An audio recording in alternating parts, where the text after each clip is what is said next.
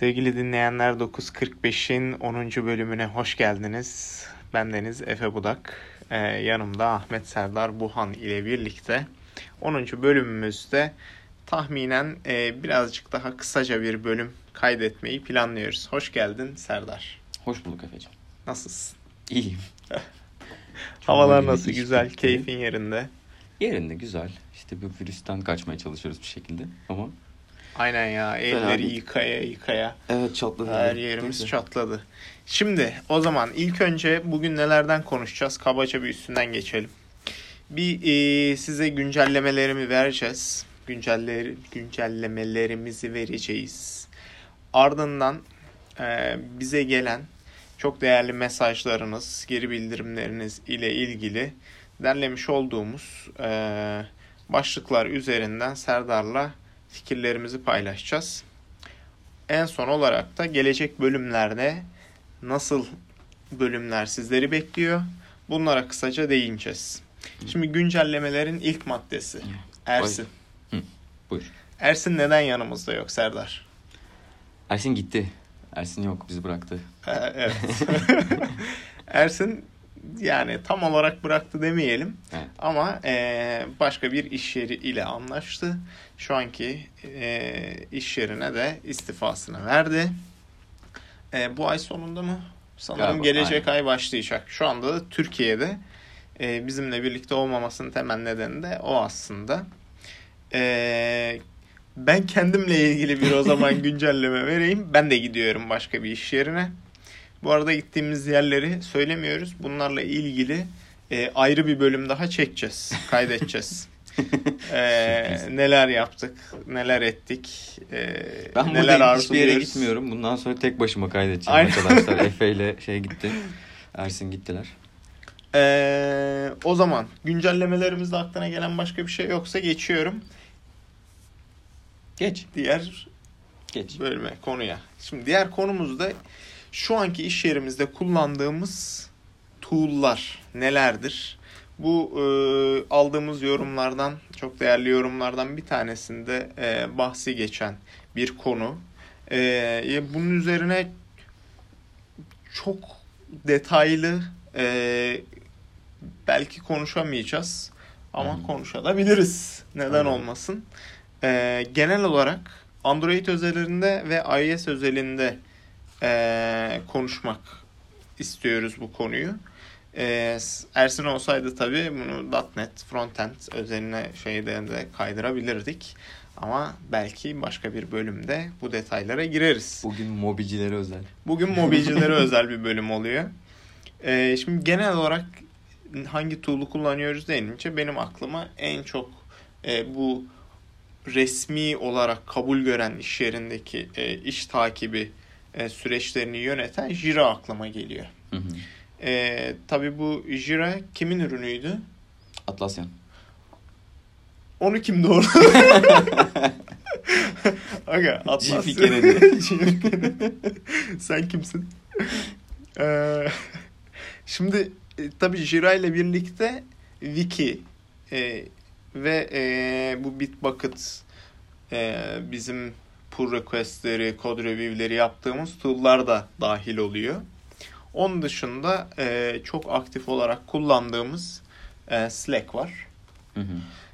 E, ve Serdar'ın hatırlattığı bana Git var. Efendim nedir? Yani şöyle Bize aslında sürecin kabaca. her tarafında her ihtiyaca göre farklı farklı bir sürü araç var. Ee, işte ürün geliştirme ve iş takibi konusunda işte efendim bahsettiği gibi Jira ve e, Jira'da yapacağımız işleri işte artık hangi metodolojiyi uyguluyorsanız Kanban mı, Scrum mı, Agile mı, Scaled Agile mı neyse e, ona göre e, size template'ler ve şeyler, imkanlar sunan Jira var. Ben çok sevmem ama yani gidiyor. Ee, yani kullanılıyor. Aynen öyle. Kabul Onun göre. dışında hani bilgileri topladığımız ve dokümantasyon olarak kullandığımız wiki var.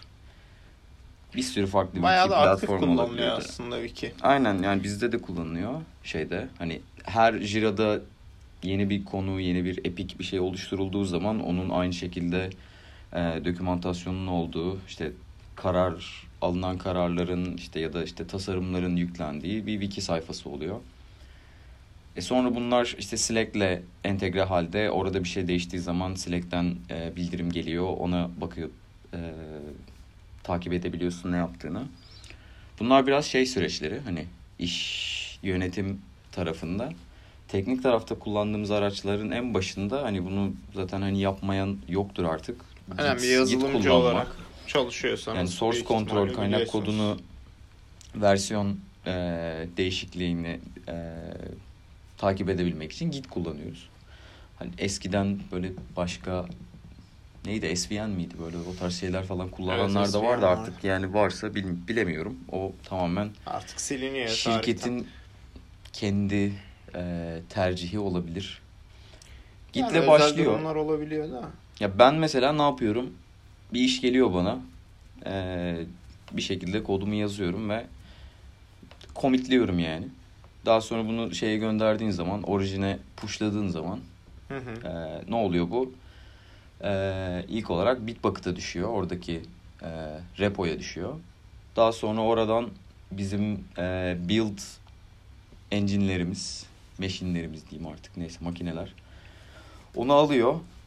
Önce bir kendi üzerinde çalıştırıyor. Hı hı. Testlerini koşuyor. Aynen öyle işte artık arkadaki scriptler neyse oradaki süreçler neyse Bunları e, da tabii şey koşuyor. E, iş yerindeki build engineer'ler yapıyor. Aynen ya bunun için bam, bambu diye bir şey kullanıyorlar bir de Jenkins kullanıyorlar. Hı hı. Bambu tam olarak nerede ne iş yapıyor bilmiyorum ama hani build'ların nasıl gittiğini oradan e, görüyorum ben. İlgilenenler araştırabilir ama hani Jenkins biraz daha yaygın sanırım Jenkins'i duyanlar olmuştur fazlasıyla.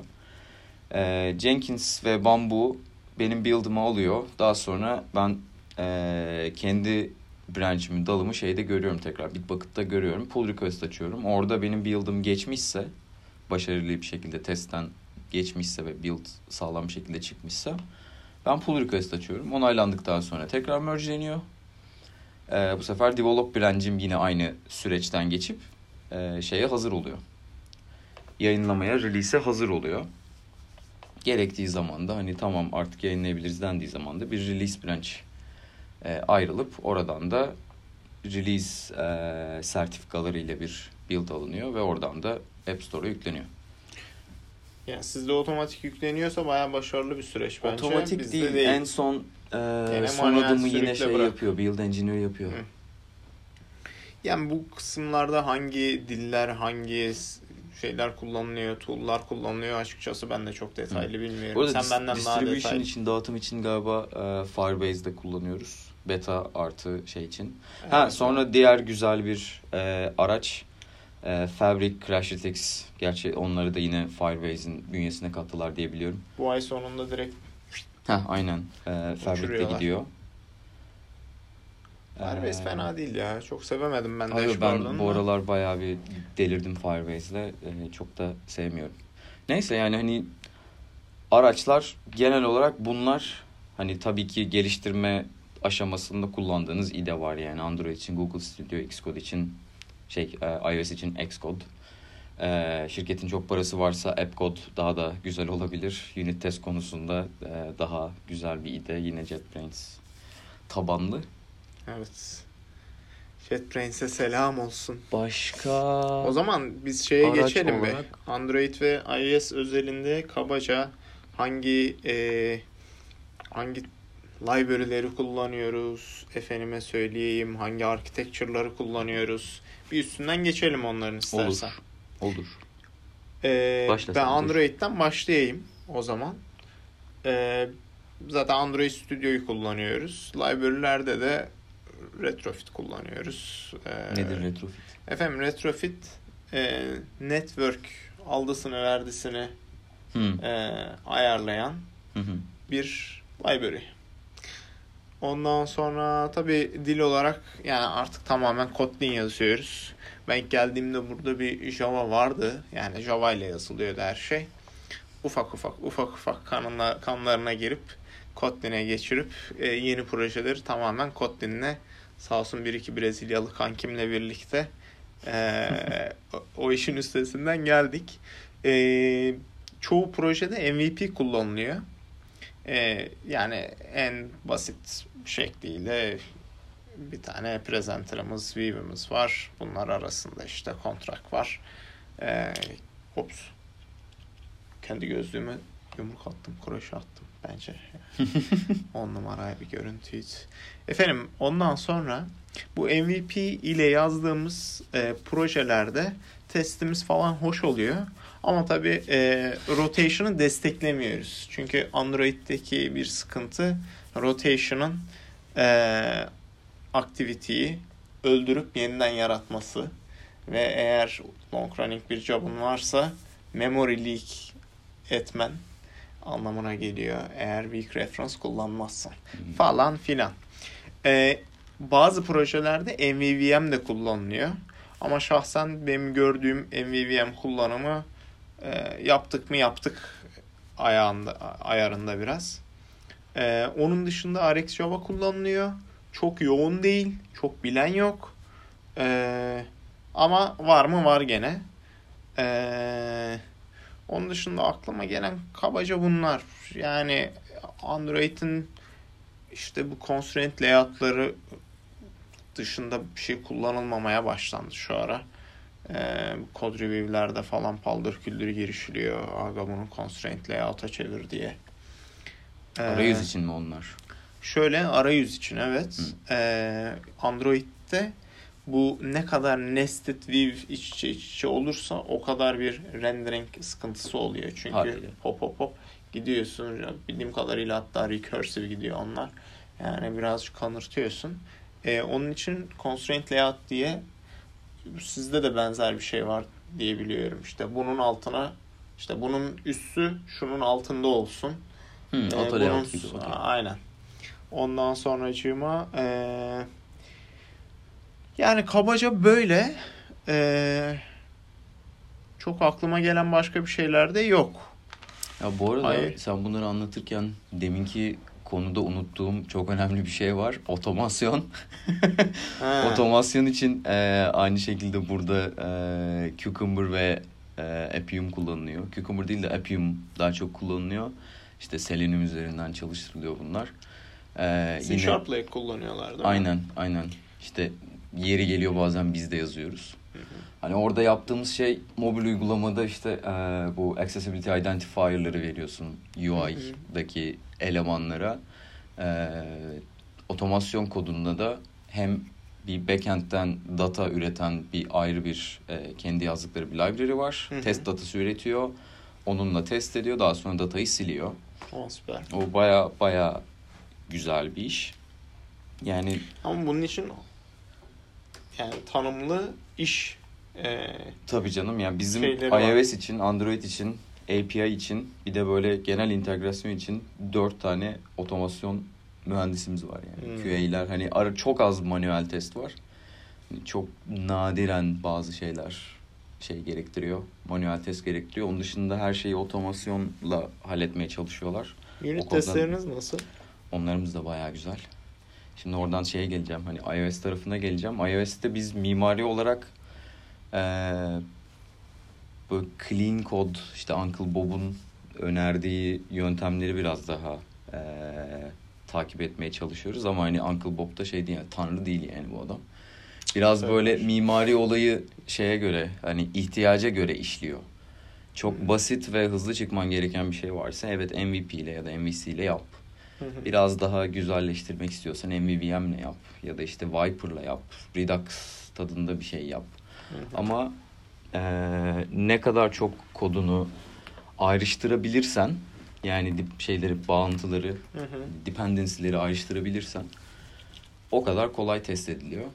Bizim güncel mimari yapımız biraz şöyle. Domain layer'ımız en içteki layer. Domain nedir? İşte şu an yaptığımız işle ilgili business objeleri var ya da işte use case'ler var. Hı hı. Ha, önce use case'ten başlıyoruz.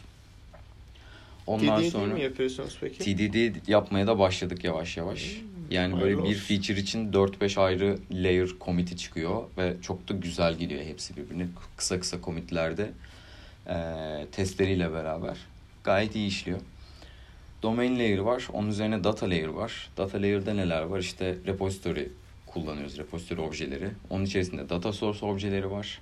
Böyle bütün objeler birbirinden bağımsız ve bir üstteki objede kendinden istediğini veriyor sadece ama yukarıda dönen lojikten haberi haber. yok. Daha sonra işte interactor layer, presenter layer ve UI layer var. Hepsinin de testleri ayrı ayrı çok güzel gidiyor. Hatta şu an e, birkaç modülde projeyi böyle bir yandan alttan alttan refactoring yapmaya da başladık. Hı hı. Böyle çok daha yüksek bir e, unit test coverage'a erişmeye çalışıyoruz. Şu an zaten 90 civarı. UI test yazıyor musunuz peki? Şu an değil ama o e, yeni mimari altyapısına geçtikten sonra hani Xcode üzerinden de UI test yazmaya başlayacağız. Hmm. Ha, süper. Ee, ne diyecektim? Ha, yani test coverage biraz böyle e, artırılıyor. Yoksa tabii ki en basitinden MVC ile yazdığın bir şeyde de test coverage'ı yükseltebilirsin ama hiç kolay değil. Bir de test coverage güzel de bir metrik değil yani her zaman için. Ne bileyim bütün fonksiyonlarını çağırabilirsin test suite'inden. Ama hiçbirine hiçbirine assertion vermezsen yine bütün fonksiyonların çağrılıyor. %100 coverage evet. yaparsın ama hiçbir işe yaramaz o. O yüzden TDD gitmek çok daha güzel oluyor. Gerektiğinde test yazıyorsun. Sonra onu geçirecek kadar kod yazıyorsun. Ve TDD ile gidersen mimarinde biraz da ona göre şekilleniyor. O yüzden ya MVVM en iyisidir, hayır Viper en iyisidir, yok MVC ile yazarım ben gibi bir iddiası olan varsa öyle bir iddiada bulunmasın. ya çok bir anlamı yok bence de architecture şu architecture daha iyi bu architecture daha iyiden ziyade prensipler hani hangi architecture kullanırsan kullan hangi prensipleri takip ettiğin e, daha önemli. Oradan solid'tir. Ver elini TDD hop gider öyle ama e, yani evet kabaca ama ben birazcık özendim yani sizin sistem bayağı başarılı gidiyor yani gibi geliyor. Bizim ekipteki bir iki arkadaş gerçekten işinde çok iyiler. Yani ben ne zaman pull request açsam mutlaka yorum geliyor. Ve böyle her defasında da aptal gibi hissediyorum kendimi. Yeni bir şey öğreniyorum ama böyle öğretiyor bunlar uzun zamanda. Şeyde, Aga ya. Uzun o, vadede. hani ben açıkçası onu çok değerli bir şey olarak buluyorum. Ee, şimdi açıkçası dedim Ersin geldi aklıma. açıkçası Ersin evet. Selam olsun Ersin'ciğim sana da. Ee, ya açıkçası ben çok değerli buluyorum çünkü e, ister istemez bizde biraz daha e, hani oldu mu tamam bas geç kanka sen yaptığın sana olmuştur falan gibi bir e, hava var. Ben çok sağlıklı bulmuyorum yani.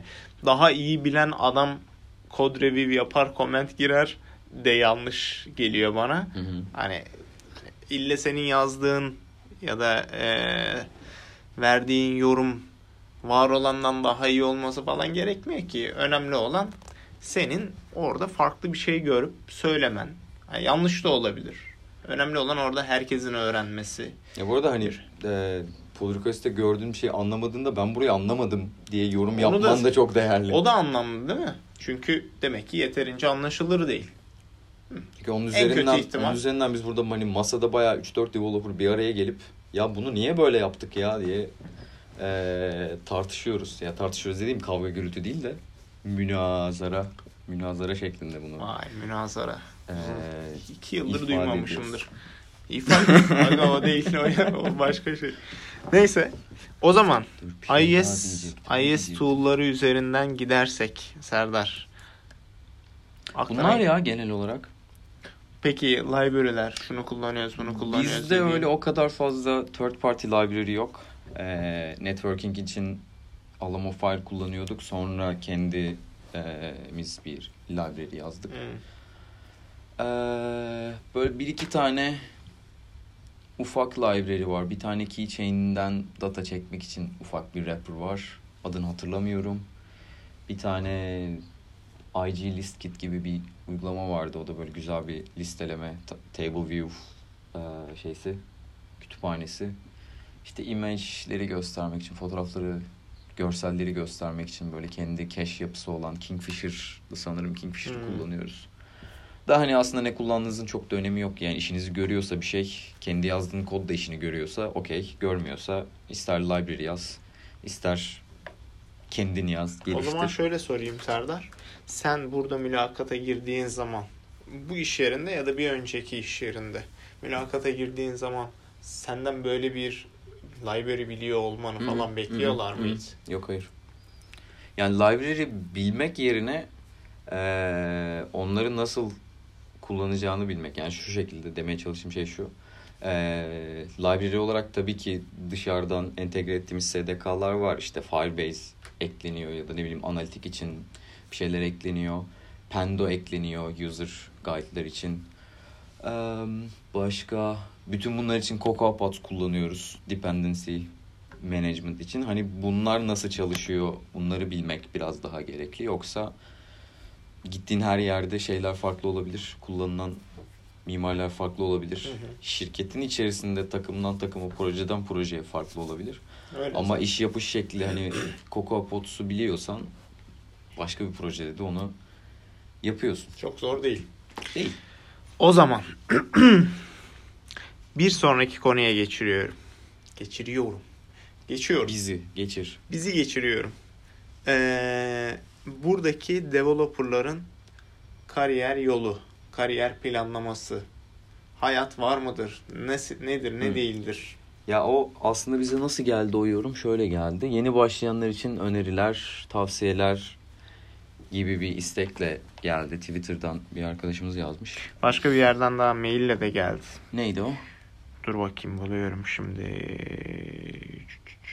Yurt dışındaki yazılım firmalarında bir developer için kariyer petlerinin nasıl oluştuğu ve Türkiye'de olan bu ikinci konu. Ha. Ona geçeceğim. Ha, kariyer pet. Güzel. Ya bizim şirkette mesela mezunları e, arada bir yani senede bir defa galiba e, stajyer olarak alıyorlar. Bir seçiyorlar onları artık nasıl seçiyorlar bilmiyorum en az, da. En alt stajyer. Aynen öyle. Bir 6 aylık bir e, süreçte şirketin neredeyse her bölümünde çalışıyor bu arkadaşlar. Yalnız yani API'da da çalışıyor. Dediğim graduate'ler olabilir. Aynen ha mezunlardan bahsediyorum. Tamam o mezunlar bir de stajyer olanlar ha. var. O yazın geliyor. O, ha, onlar yazın geliyor. Okay. Normal stajyer. Tamam ama ya senin dediğin mezunları alıyorlar mezun. bir 6 ay. Gel abi burada biraz bir şeyler öğren. 8 İyi hafta, öğrenirsen biz de... 6 hafta galiba değil mi? Her ekipte farklı rollerde Aynen. 6 hafta Aynen. 6 hafta çalışıyorlar. Aynen öyle yani backend'de takılıyor, frontend'de takılıyor, mobil deniyor. Ee, iOS Android şeklinde. Bunlarla ilgili demolar da yapıyor böyle Hı-hı. ufak ufak projeler de yapıyor. Daha sonra... Build Engineer, Business ha, o taraflara gidenler de var. Gidiyor. Sonra da ben bu alanda çalışmak istiyorum deyip eğer e, iyi de başarı gösteriyorsa şirkette devam ediyor. Hatta demin bahsettiğim şey demiştim ya Network Library'sini biz kendimiz yazdık diye. Hı-hı. Bizim kullandığımız Network Library'sini e, o arkadaş yazdı. Şu Aa. an API tarafında çalışıyor ama iOS e, stajını, stajını yaparken, yaparken bizim Hı. yanımızda böyle hani zaten programlama biliyor. Biraz tecrübesi var. iOS sintaksini öğrendikten sonra oturdu. Bizim Alamo Fire üzerinden kullandığımız şeyleri geçirdi. Parlak şey. bir elemandı galiba. Öyle. Öyle. Takdir. Respect. Neyse ha kariyer peti. Ya e, açıkçası burada bilmiyorum insanlar nasıl yükseliyor junior'dan senior'a, senior'dan team lead'e, manager'a. Orayı Ersin abi daha iyi bilir diye düşünüyorum. Evet yükselenimiz Ersin. Yani burada benim gördüğüm yükselme şekli bir sene bir buçuk sene bir yerde çalıştıktan sonra daha iyi bir yerden teklif alıyorsun ve kendini satabiliyorsan bazen belki senior olarak gidiyorsun oraya. Bazen maaşını yükseltiyorsun. Ha. Ya benim de gördüğüm şöyle.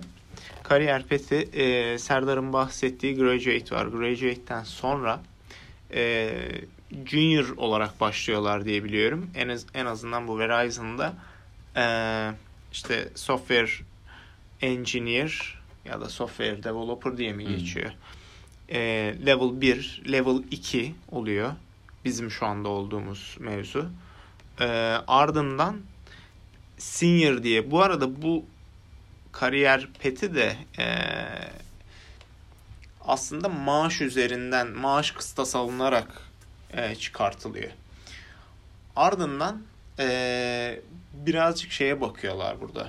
Hani işi ne kadar almış, ne kadar böyle yırtık onu sunmuş, bununla konuşmuş, bununla bir şeyler yapmış. Birazcık da yani kendini tanıtma, e, efendime söyleyeyim gösterme falan bunlarla senior kısmına gidiyor. Bir, ya bir de bu şirketten şirkete değişiyor. Şirketten şirkete Biraz daha çok oturmuş değişiyor. bir yapısı varsa teknik olarak e, daha e, güzel bir ölçümleme yapıyorlar. Ama benim bir önceki iş yerim beni Türkiye'den hani bir kod challenge böyle 3-4 soruluk bir kod challenge artı bir saatlik teknik mülakatla beni senior olarak aldılar. Ama şu an çalıştığım şirkette Verizone'da senior pozisyonda değilim. Yani title'da senior yok. Hı hı. Ama daha fazla maaşım var bir önceki yere göre. Evet. Böyle şey Enteresan. ya o title'a o kadar bence takılmayın ya. Ya Gerçekten evet title mühim değil çok, ama çok boş bir iş o. E, biraz şöyle gidiyor. Şimdi takım liderliği diye bir pozisyon var. Takım liderliği çok resmiyette yani resmiyette de geçerliliği var ama maaştır, şudur budur anlamında büyük bir farkı oluyor mu olmuyor mu Ersin e, bir sonraki bölümde söyler. Ardından e, yazılım yöneticisi hani e, software manager olarak e, bir takımın başına geçebiliyorsunuz. E, bu birazcık daha zorlayan bir e, pozisyon. Hani olmak için birazcık ruhunuzu vermek gerekiyor gibi görüyorum ben. Hani insanlarla bütün bütün zarlar yani düşeş gelmesi gerekiyormuş gibi. Ee, açıkçası birazcık bunun şeyi de var yani hani farklı bir İrlandalı değilseniz, ana diliniz İngilizce değilse gibi kriterler de ister istemez etkili oluyor. Ee, öte taraftan başka bir e, yolda e, ne diye geçiyordu? Architect ekibine girebiliyorsunuz. Ee, bizde yoktu ama sonradan şimdi işte son bir, bir buçuk yıl öncesinde kuruldu Architect e, takımı. Bunlar bütün ekiplere hizmet veren ve e, daha böyle e, ne denir high level işlere bakan hani bu böyle olması lazım şunun şöyle kodun detayına da giriyorlar ama kabaca aslında bu böyle olsun şu şöyle olsun dokümantasyonu aman güzel yapalım grafikleri çıkartalım falan diyen taraf oluyor. Ya biraz daha şey tarafında destek veriyor. Şimdi evet kullandığımız yani yaptığımız projede de bir mimari var. Kendi içimizde ona karar veriyoruz. Ama hani bu diğer büyük mimari bütün infra, infrastructure denen yapıyı e, organize eden adamlar neden bunu yapma gereği duyuyorlar? Şu an çalıştığımız şirketin belki 10-15 tane ürünü var. Yani App Store'da bir sürü e, uygulama var. Hepsi farklı farklı ihtiyaçları gideren uygulamalar. Ama bunların ne bileyim 3-5 tanesi tek bir platforma bağlanabiliyor ve modül modül bu şekilde satıyorlar bu ürünleri. Hı hı. Ve şu an benim çalıştığım uygulamaya gelen data hem İtalya'daki bir ekipten geliyor. Hem Yeni Zelanda'daki bir ekipten geliyor. Hem Atlanta'daki bir ekipten geliyor. Herkes işin farklı bir tarafını yapıyor. Bunların hepsini birbirine bağlama işini bu yüksek seviyeli e, mimarlar yapıyor. Yani senkronize ediyorlar bir nevi. Yani evet. Bu işleri. Ee, bir de böyle bir şey var. Artık e, yöneticilikten sonra e, artık golf kulüplerine mi gidersiniz CEO ile? Efendime söyleyeyim. yani böyle farklı bir şeyler olmuştu. O benim pek tahmin etmediğim, şu anda kestiremediğim olaylar. Ee, ama işte direktörlük, sonra vice president, yazılımın vice president'ı, ardından CTO, CEO, sonra artık bilmiyorum nereye gider. ee, ama şey, yok e, yani şunu aslında net bir şekilde söylemek gerekir. En azından bizim için önemli olduğunu düşündüğüm şey. Burada CEO ile belki CEO ile vardır da e, sizin direktörünüz ile e, herhangi bir yazı, yazılımcının arasındaki maaş farkı 5-10 fark kat değil. En fazla olsun da iki katı falan oluyordur aldığınız maaşın. Ee, o da zaten vergilerle bayağı kırpılıyor. ee, yani çok ma- maaş alırsanız çok vergi kesiliyor sizden. Ee, onun için hani çok kötü bir durumda olmuyorsunuz öyle diyeyim maaş açısından. Şimdi son konumuz olan, ah sondan bir önce ama son konumuz zaten hızlı geçeceğiz. 40 yaşında developer olmak, olmamak olur mu? Sağlıklı mıdır, değil midir? Ee, anlamlı mıdır? Bunları burada nasıl görüyorlar? Hızlıca bir bahseder Bu konu nereden geldi onu bir de bize Bu konuda çok değerli e, arkadaşımızın attığı e, mail üzerinden geldi. Ben de çok güzel bir konu olduğunu düşünüyorum aslında. Bu uzun uzun belki konuşulabilir bile. Ama hızlıca bahsetmek gerekirse ben burada tanıştığım bir tane e, otomasyon testi yazan e, yazılımcı amcadan bahsedeyim. Benim muhtemelen dedem yaşlarında yani 76-78 o civarlarda bir şeydi. Ben o yaşta çalışıyor Atıyorum mu? belki hani uçuyor olabilir. 55'te 55. Ay kesinlikle 55 değil canım. Adamın torunu okula falan gidiyor yani. Var rahat diye 65'in rahat hala yazıyor. var. Amca hala kod yazıyor ve e, işte 50'li yaşlarında falan öğrenmiş. Adam şey diye geçiyor. Benim 15-16 yıllık yazılım tecrübem var diye geziyor. 50 yaşında öğrenmiş kod. Aynen. Harika. İşte ilginç olan kısım o. Ee, hani diyebilirsiniz ki ya orada işte işe açlar ya da ihtiyaç var falan filan ama ben zannetmiyorum ki 50 yaşındaki bir e, amcamız başlasın bu neymiş falan diye. Tamam adam hani çok alakasız bir e, konudan şirketten belki gelmiyordu ama nihayetinde 50 yaşında öğrenmiş. E, ve şey çok geç yaşlarda yazılım öğrenip e, bundan keyif alıp buna devam eden insanlar var ve e, yaşı belki eskiden başlayıp hala yazılıma devam eden insanlar var. Bir tanesi İtalyan bir amca vardı. Neydi o amcanın adı ya? Hatta oğlu da geldi burada staj yaptı. Baba oğul çalıştılar birlikte. Tanımıyorum. İtalyan bir amca var. Ee, Ersin hatta Türkiye'ye gönderdiği yani Türkiye'ye gittiği zaman ona böyle bir iki yer söylemişti. Hatırlıyorum. Teşekkür ha, etmişti. Tamam bildim bildim. Biz aynı uçaktaydık onunla Türkiye'ye giderken. tamam bildim. Mesela o amcanın rahat bir 55-60'ı falan var yani. Olabilir. Ee, ve sen nasıl görüyorsun yurt dışında burada nasıl görüyorlar 40 yaşında developer olmak bir başarısızlık olarak mı görünüyor yoksa? Ya bence böyle bir kavram yok burada. Ee, ben de hiç fark etmedim öyle bir şey. Yani belki Türkiye'de olan bir şeydir de hani yaşın ilerledikçe, tecrüben ilerledikçe biraz daha yönetim seviyesine kaymak e, doğal karşılanıyor Türkiye'de. Kaymak lazım mı diyor. Ama e, ya ben şeyde gördüm Türkiye'deyken buradan selam çakayım bir arkadaşıma. Hani takım lideri pozisyonundayken dedik ya ben yükselmek istemiyorum. Ben yönetim tarafında olmak istemiyorum. Ben gelip ben developer olacağım dedi ve adam developer oldu. Önemli Şu olan an... hangi işten keyif aldığın. Ha yani bilmiyorum ya yaşla çok bir alakası yok bu işin olmaması lazım diye düşünüyorum. Ben de öyle düşünüyorum. Ama algılar kolay yıkılmıyor ön yargılar. Ee, neyse.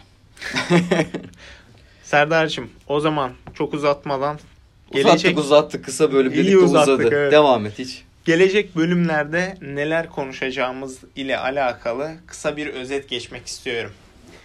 Bu bölüm konuşmayacağız mı? Çok hevesliydim ben. Bu bölüm ne konuşmayacağız mı? Yeni başlayanlar için öneriler.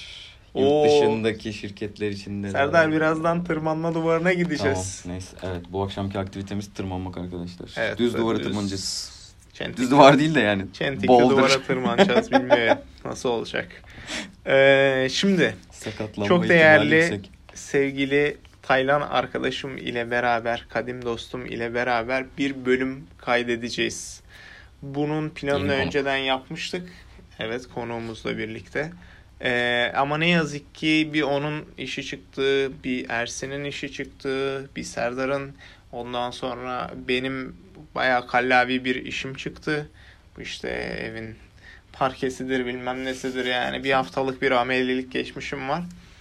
Ee, o yüzden kaydedemedik. İlk fırsatta uzaktan çalışmak ile alakalı e, bir bölüm kaydedip yayınlıyor olacağız. Bununla ilgili de aklınıza gelen sormak istediklerinizi Twitter'dan ya da e-mail üzerinden bizlere gönderebilirsiniz. Bir başka konumuz da Serdar'ın az önce dediği gibi yeni başlayan yazılımcılara teknik anlamda ve teknik olmayan anlamlarda ki her konuyu kapsıyoruz değil mi? Teknik olan ve olmayan deyince. Ee, aklımıza gelen tavsiye birazcık fazla mı küstahçı olur? Ya kendi bildiğimiz işte. Kendi kendi gördüğümüz tahmin görüşlerimizi paylaşmaya çalışacağız.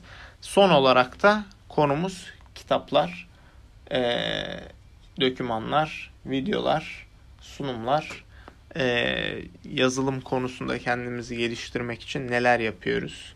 Hangi kitapları okuyoruz? Hangi blogları takip ediyoruz? Aynen öyle. Konulu e, bir bölüm daha kaydetmeyi planlıyoruz. İstediğiniz, arzu ettiğiniz başka konular var ise tekrardan bize Twitter üzerinden ya da e-mail atarak ulaşabilirsiniz. Ee, ben Efe Budak, yanımda Ahmet Serdar Bohan ile birlikte ee, bugünün bölümünü kapatıyoruz. 10. bölümümüzü. 10. bölümümüzü kapatıyoruz. Teşekkür ederim Serdar. Ben teşekkür ederim. Ben daha çok Hoşça teşekkür kalın. ediyorum. Görüşmek üzere. Hoşçakalın.